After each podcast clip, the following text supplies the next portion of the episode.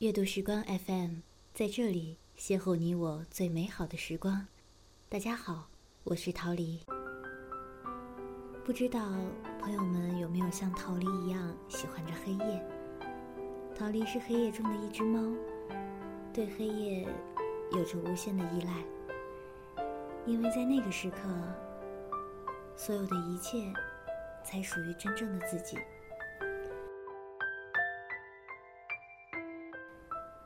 那今天要和朋友们分享的是村上春树的文章《午夜的汽笛》。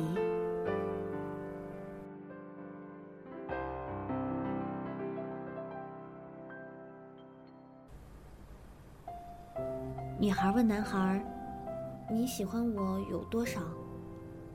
少年想了想，以平静的声音回答说：“嗯，就像喜欢午夜的汽笛声那么多。”少女默默的等着他说下去，一定还有什么话要说的。嗯，有一天半夜里，我忽然醒来，他说：“正确的时间不知道，大概是两点或三点吧，但那时是几点并不重要。总之是半夜里，我独自一个人，没有谁在我旁边。嗯，你试着想象这种情形。”四周黑漆漆的，什么也看不见，没有一点声音，连时钟的针刻着时间的声音都听不见。嗯，也许是时钟停了，而我忽然感到自己被隔离在一处遥远的、谁也不知道的地方。我体会到，在这广大的世界上，没有谁爱我，没有谁跟我说话。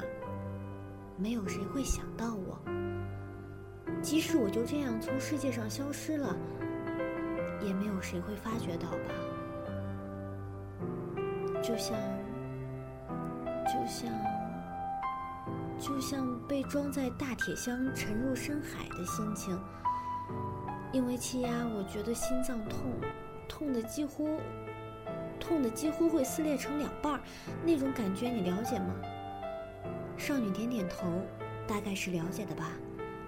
少年继续说：“这恐怕是人活着所经验的最痛苦的事情之一吧。我真的悲伤的要死，不，不是死了也罢了，而是就那样下去。箱子里的空气稀薄，事实上真的就会死掉。嗯，这不是比喻，是真的。”那是在半夜里一个人独自醒来时的意思，嗯，你你也了解吧？少女又默默的点头。少年稍微停顿了一下。不过，这个时候，我听到远远的地方有汽笛声。那真的是从很远很远的地方传来的汽笛声。铁路到底在哪里？我不知道，就是很远很远。微微的声音，似乎听见了，又似乎听不见。但我知道那是火车的汽笛声，不会错。我在黑暗里静静地谛听着。于是，那汽笛声再一次传到我的耳里，然后我的心脏不痛了。时钟的针开始移动，铁箱子慢慢浮上海面。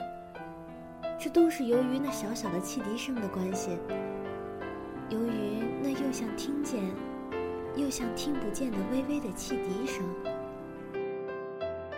而我爱你，就像那汽笛声一样。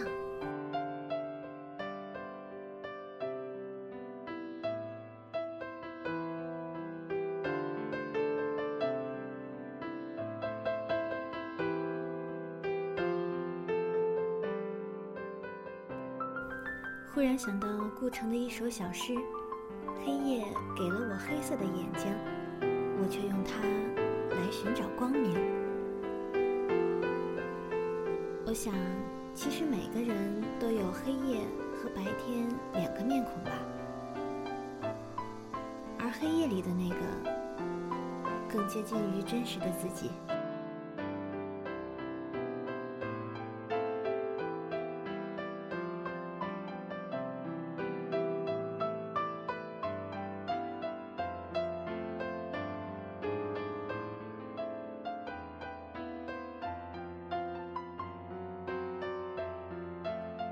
那就和桃李一起享受黑夜的时光吧。